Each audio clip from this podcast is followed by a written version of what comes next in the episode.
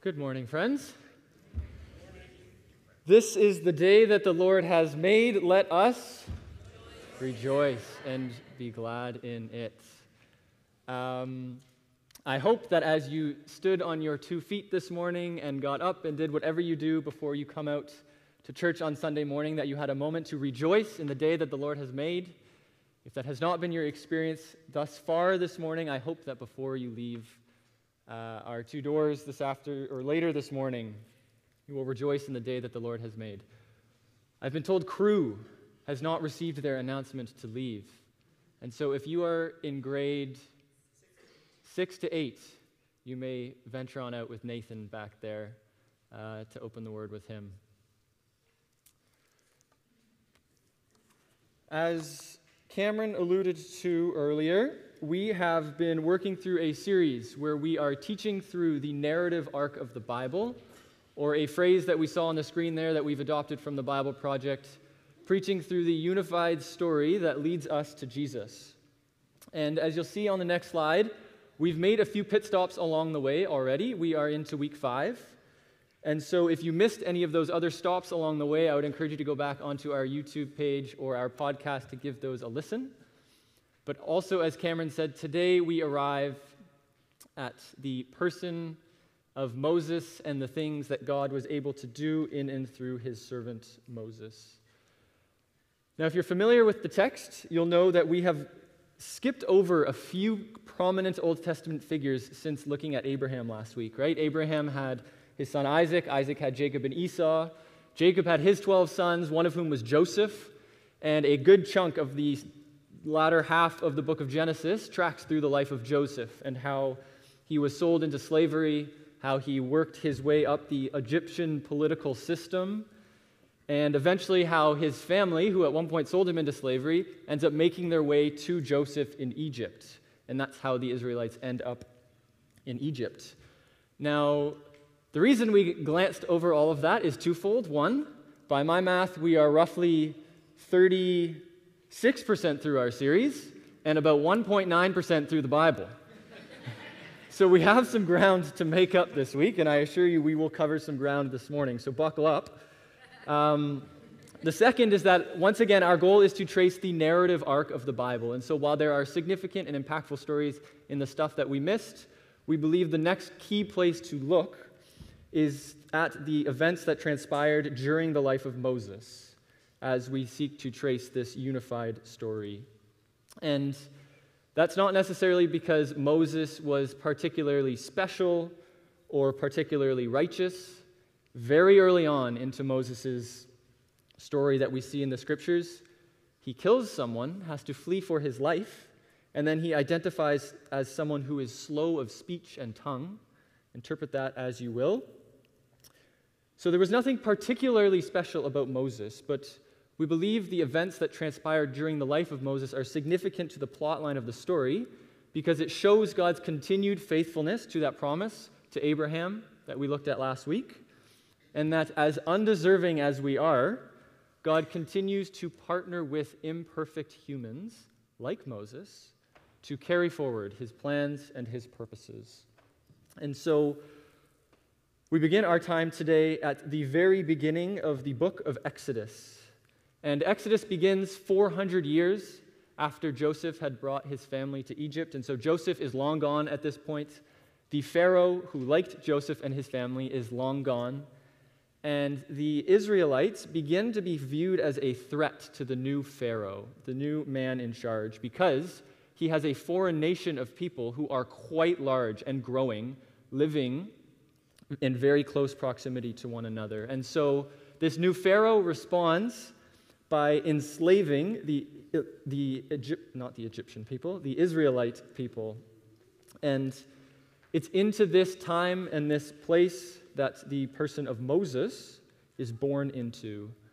And so his story begins rather harshly with a mass genocide of Hebrew male newborns. Once again, another attempt for Pharaoh to maintain his dominion over the growing Israelite people. And so, in an attempt to save her child, Moses' mother and sister put him in a basket and send him down the Nile River, only to be picked up by Pharaoh's daughter, who, out of her compassion, takes the child, raises him as an Egyptian, gives him the name Moses. And then what we see the text do is it flashes forward to adult Moses now. And what we see him doing is fleeing for his life because he has just killed an Egyptian slave driver who was mistreating one of his fellow Hebrews. And so this obviously gets him in some trouble, and so he has to flee. And he ends up fleeing for his life into the desert of Midian. And it's during Moses' time in the wilderness here that we have this account of his interaction between God and him in the form of the burning bush that Leighton just read for us. And I'm not going to read that whole passage again, but I will read that second half where God, through the burning bush, is speaking to Moses, and he says this I have indeed seen the misery of my people in Egypt. I've heard them crying out because of their slave drivers, and I am concerned about their suffering. So I've come down to rescue them from the hand of the Egyptians and to bring them up out of the land into a good and spacious land, a land flowing with milk and honey. And then a few verses later, God says to Moses, So now go. I'm sending you to Pharaoh to bring my people, the Israelites, out of Egypt.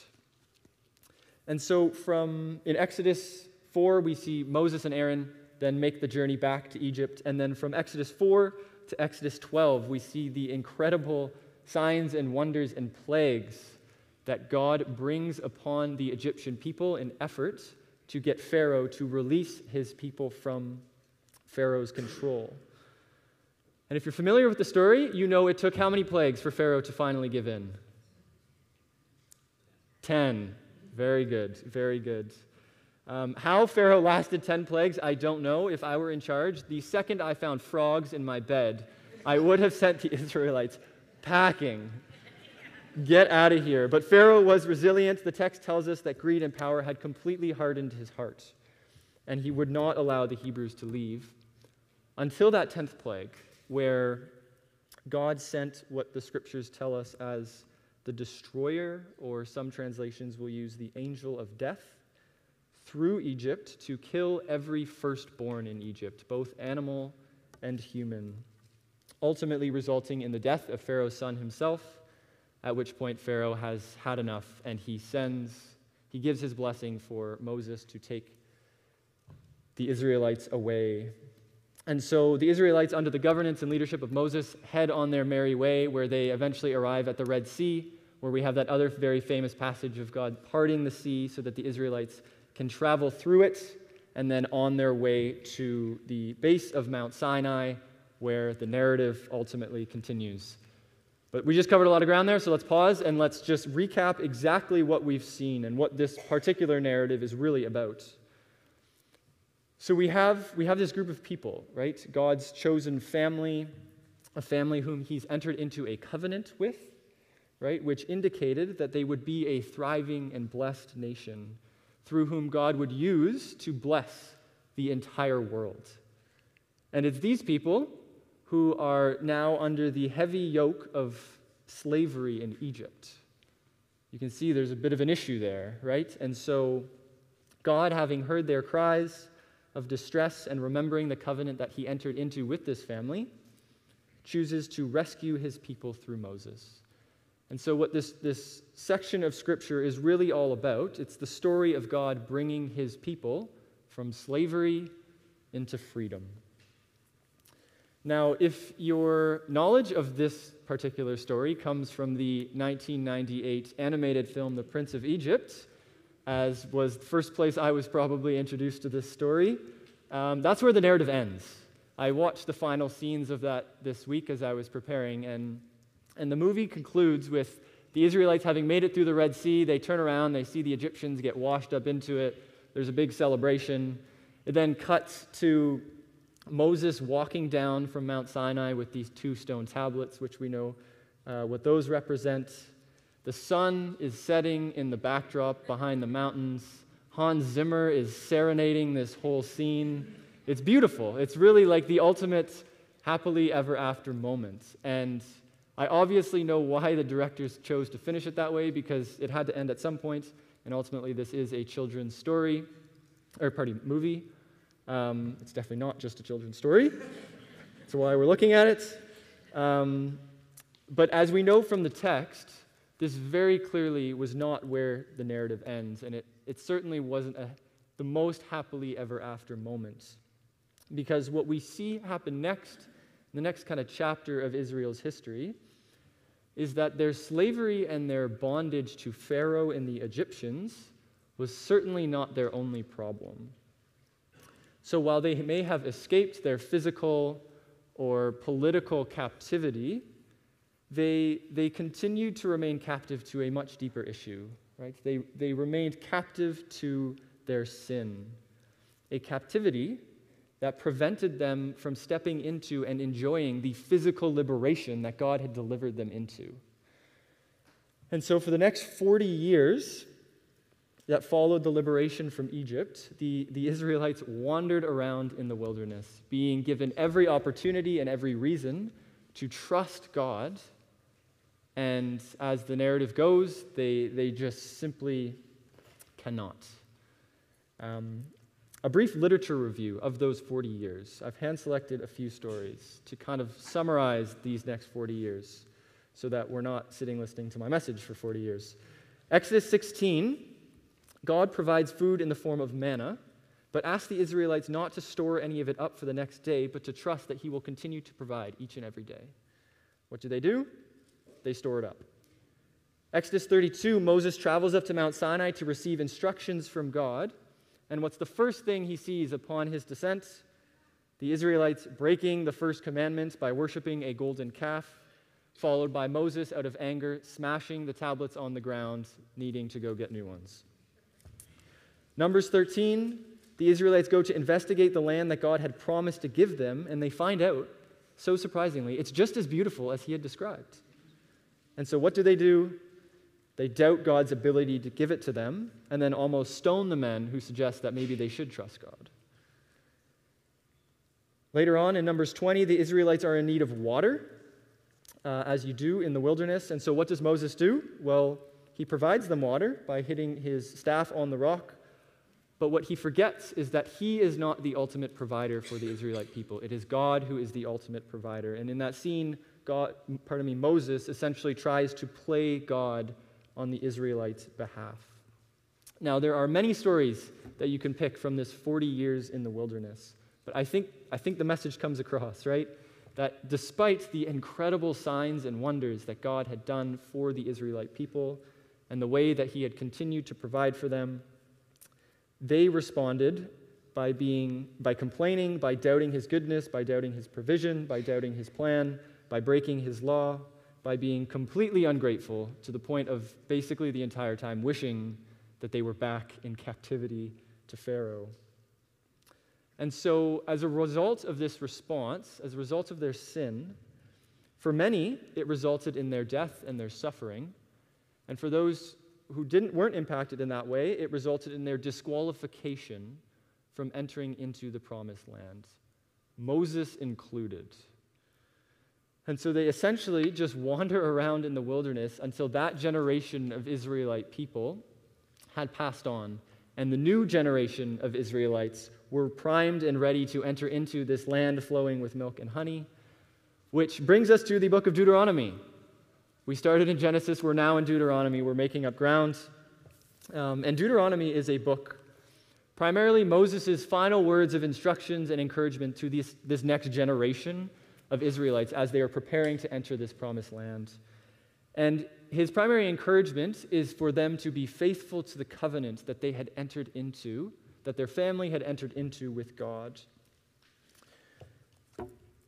And so, as the reader, having just kind of worked through this whole narrative, even though the next generation of Israelites are there, they're ready to enter, it seems like they have great future leadership of their people in Joshua and Moses has just provided all this wonderful instruction in the book of Deuteronomy. Because we know the history of this people, you're not really left with that much optimism, right? As the reader, you, you kind of feel like even though they're set up for success, the writing is kind of on the wall, that they're going to find some way to mess it up. And if you keep reading in the narrative, that eventually happens. Um, but in Deuteronomy chapter 18, if you have a Bible, I encourage you to turn to Deuteronomy 18, verses 15 and 18. Moses gives us this glimmer of hope, something to hold on to as the Israelites begin this next chapter of their history. And in Deuteronomy 18, verses 15, it says this this is Moses speaking. The Lord your God will raise up for you a prophet like me from among you, from your own people. You must listen to him. And just, just a little bit lower, he says, I will put my words in his mouth, and he will tell them everything I have commanded him. Someone else is coming, Moses says, someone like me, and someone who is going to have a message that you're not only just going to want to hear, but that you're going to want to listen to and obey. Now, if we flash forward to the very final words of, of the book of Deuteronomy, in Deuteronomy 34, um, I want to pick up Deuteronomy 34 in verse 5, where these are the, the final words of the Torah or the Pentateuch, uh, those five first, first five books of the Bible, where it says this in verse 5 and Moses, the servant of the Lord, died there in Moab, as the Lord had said. Interesting. I thought Moses wrote Deuteronomy. How the heck is he commenting on his death? Well, that's not actually the case. The, the final chapter of the book of Deuteronomy would have been a later rabbinic addition to the words of Moses. And they would have been added because the writer would have felt compelled to kind of bring all of Moses' writings to a close by kind of commenting on his death and kind of reflecting on the life of Moses in this final chapter of the text, which makes more sense. And so, whoever this writer is, he goes on by saying this He buried him in Moab in the valley opposite Beth Peor, but to this day, nobody knows where his grave is. So let's pause there again. What is this verse telling us? Well, it's telling us that whoever did happen to write this section of Scripture is writing well after the life of Moses. And it doesn't tell us how far after, but it's long enough after that to this day, the day that it is being written, nobody remembers where the grave is, right? They're so far removed from when that actually happened, they're not entirely sure where Moses' body was buried. Let's continue in verse 10, where it says this Since then, no prophet has risen in Israel like Moses, whom the Lord knew face to face, who did all those signs and wonders the Lord sent him to do in Egypt, to Pharaoh and to all the officials, and to his whole land. One final time, we'll pause and ask what can we learn from these writings? Well, to start, we can learn that very clearly the Israelites, who one of whom would have written these words, took Moses' words in Deuteronomy 18 very seriously. They were waiting for that Moses like figure or prophet to come. And secondly, even though these writings are written well after the life of Moses and likely after the lives of many other leaders who followed Moses, this Moses like figure from Deuteronomy 18 has not yet come. Since then, no prophet has risen in Israel like Moses right? They were still waiting for the man whom the Lord knew face to face. And for the Israelite people, it continued to be that way for generations, right? God's chosen people and family waiting for this Moses like prophet to come as an act of deliverance and commitment to the covenant that God had entered into with this chosen family. Now, if you have a Bible, we will continue to flip forward to the beginning of Matthew's Gospel. This is the first book in what we call the New Testament. And what we have in the, the opening chapters of our New Testament is the story of a birth, the birth of a child. And in Matthew chapter 1, we learn that this child was born into the covenant family of God. In Matthew chapter 2, we see that this child is born into a political time and place where there is a foreign nation ruling over that covenant family of God. In that same chapter, we learn that this child has to flee for his life because of a mass genocide of Hebrew male newborns. And then in Matthew chapter 3 and chapter 4, we see the text fast forward to the adult life of this child. And we see this, this man enter into the waters of baptism, and upon emerging from the water, proceed to then spend 40 days in the wilderness. And what happens in the wilderness? Well, he is tempted to abandon his trust in God.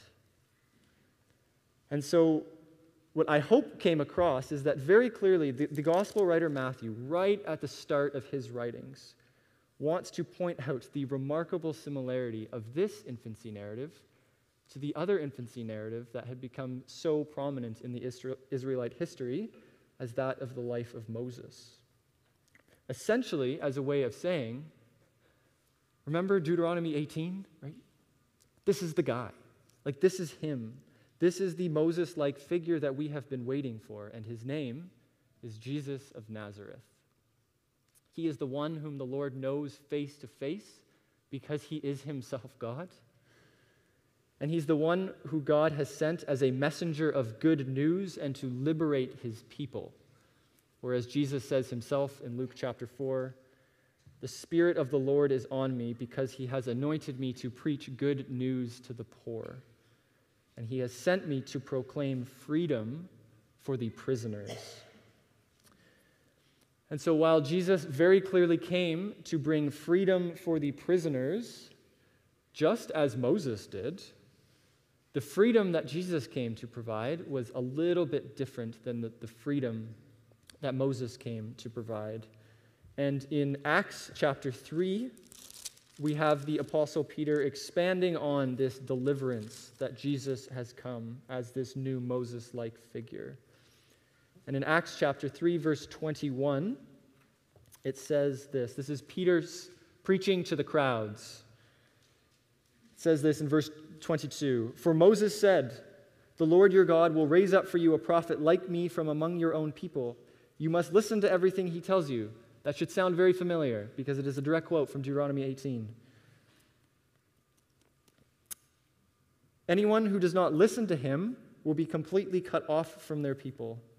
Indeed, beginning with Samuel and all the prophets who have spoken, who have spoken, have foretold these days. They've been speaking about this moment right now. And you are heirs of the prophets and the covenant God and the covenant God made with your fathers. And he, he said to Abraham, Through your offspring, all peoples on earth will be blessed. That covenant we looked at last week. But then he closes with this sentence. He says, When God raised up his servant, aka when God raised Christ from the dead in, in the conquering of death itself, he sent him first to bless you by turning each of you from your wicked ways. And so, the freedom and the liberation that this new Moses has brought us is not a, a physical or a political liberation, as many Jews at the time were expecting and understandably expecting.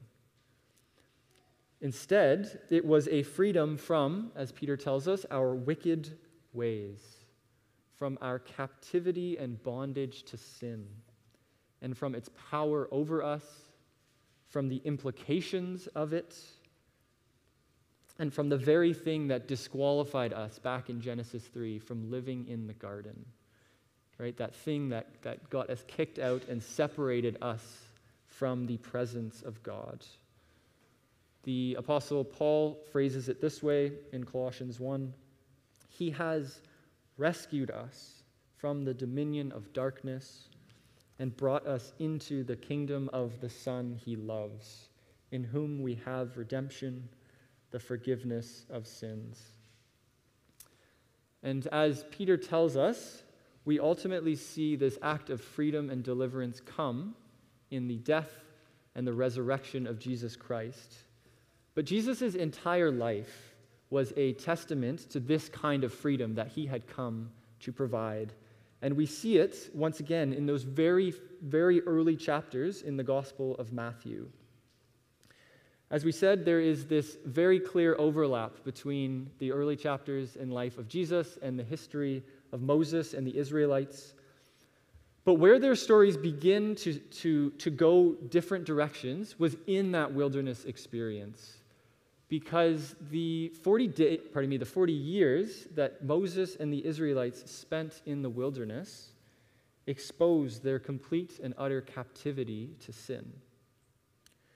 But the 40 days that Jesus spent in the wilderness exposed his complete and utter control and dominion over sin and over the powers of darkness. And upon emerging from that wilderness experience, what are the first words out of Jesus' mouth in every gospel? Repent, for the kingdom of heaven has come near. And so, in the person of Jesus Christ, God was coming to deal with the very thing that disqualified us from the garden.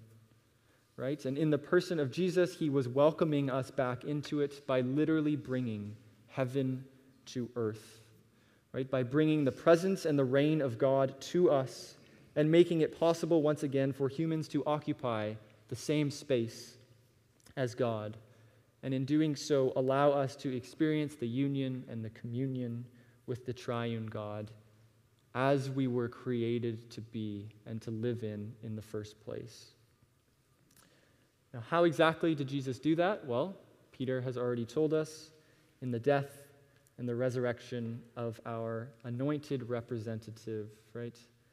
This new Moses that God had promised way back to his people in Deuteronomy 18 would come.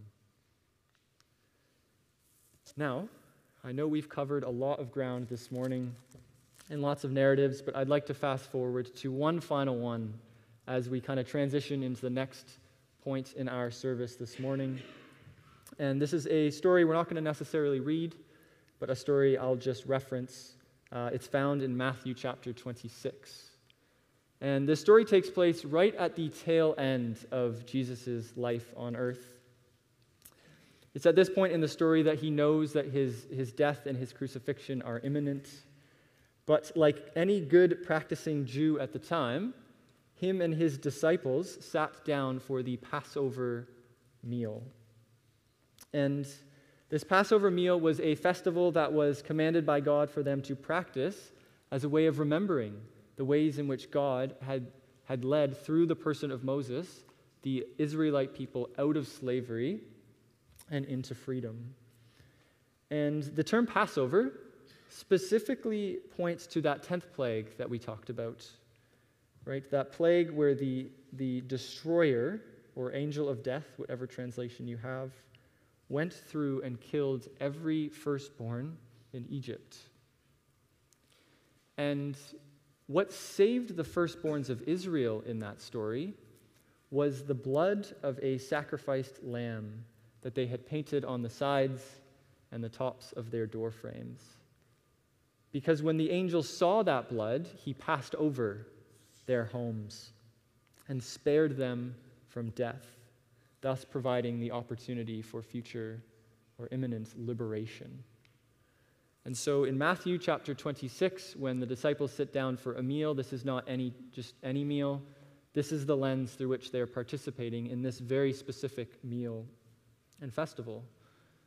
And when they sit down and Jesus hands them the unleavened bread, as was customary, what happens next is anything but customary because when he hands them the bread, he doesn't say, Eat this bread in remembrance of the liberation that God had brought to the Israelites from Egypt as was what had been this festival had been since the time of Moses. That's what it's always been about. And so instead, he hands them the bread and he distributes the wine and he tells them to eat and to drink of it now in remembrance of me, right? Of the freedom that I'm about to provide for you in the breaking of my body and the shedding of my blood. Right? No longer is this meal about the blood of the lamb that once saved Israel from death, but about my blood, the shedding of which liberates you from the power of sin and the dominion of darkness, and that invites you into the very kingdom of God and into a communion with our triune God, the only type of life that Jesus describes as life to the absolute full. Now, you'll notice we have a couple of tables over here. Um, in reflecting on how to respond to this, this freedom and liberation that Jesus has given to us and provided, I can't think of a better way than to celebrate that and to remember that than in the very way that Jesus instructed his disciples to honor and to remember it. And so, if you call yourself a follower of Jesus this morning, and you've put your faith and trust in Him, then in a moment I'm going to invite you to come to the table as an act of remembrance and joyful celebration in not only what Christ has done on your behalf, but in the new life that He has given you to live. Right? And to rejoice in that. If you haven't found that moment of rejoicing thus far in your day, here it is. Now, if prior to today you would not have identified as a follower of Jesus, but the truths that we have seen outlined for us in the scriptures as we've worked through this unified story that's ultimately led us to this moment have moved your heart towards that place of being drawn to Jesus in this, in this time, um, I'd love to pray for you right now, um, to pray with you and for you.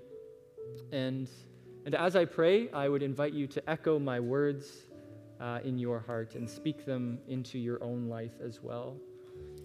And if you find yourself doing that, then I would also invite you to the table as well as a way of acknowledging both to God and to those who are in this room our surrendering to Jesus and the liberation that He has provided us, all of which He has done on our behalf, and to the new life that He has made possible for us to live a life that is free from the dominion of darkness and the power of sin over us. And knowing that we now get to live in the kingdom of God, not just in eternity, but here and now as well. So, why don't I pray?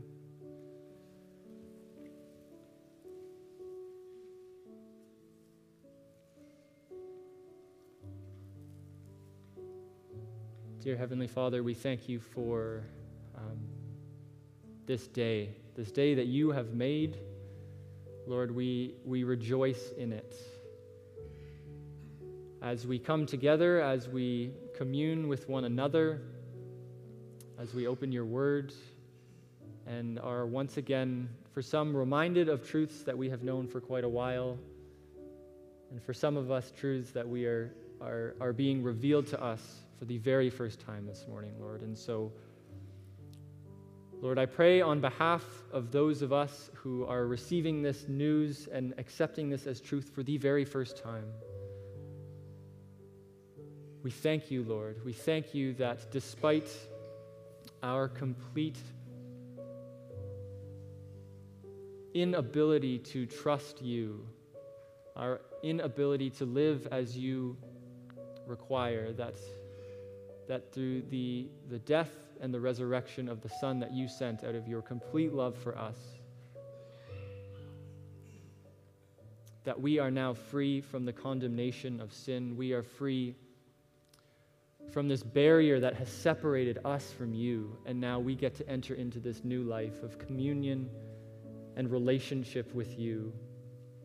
And so, Lord, we thank you for that, and we receive your grace and your love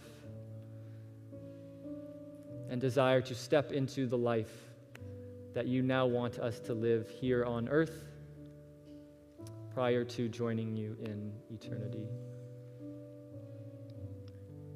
And Lord, for the rest of us, those who have heard these words before but are just being refreshed in them again this morning, Lord, I pray that, that your Spirit would make these, these texts, make these truths continually more real in our everyday life. and that as we continue to live in your kingdom, as we continue to interact with the people around us, that your love and your grace would be the source through which we go and interact. And Lord, we know the way that you call us to live is no way that we can live on our own or by our own strength, but that we would learn to depend on the Spirit that you have given to us, your Holy Spirit, to go and to be bearers of your love and your grace and your truth. Lord, we thank you for this time and this space once again on this beautiful day that you have given to us.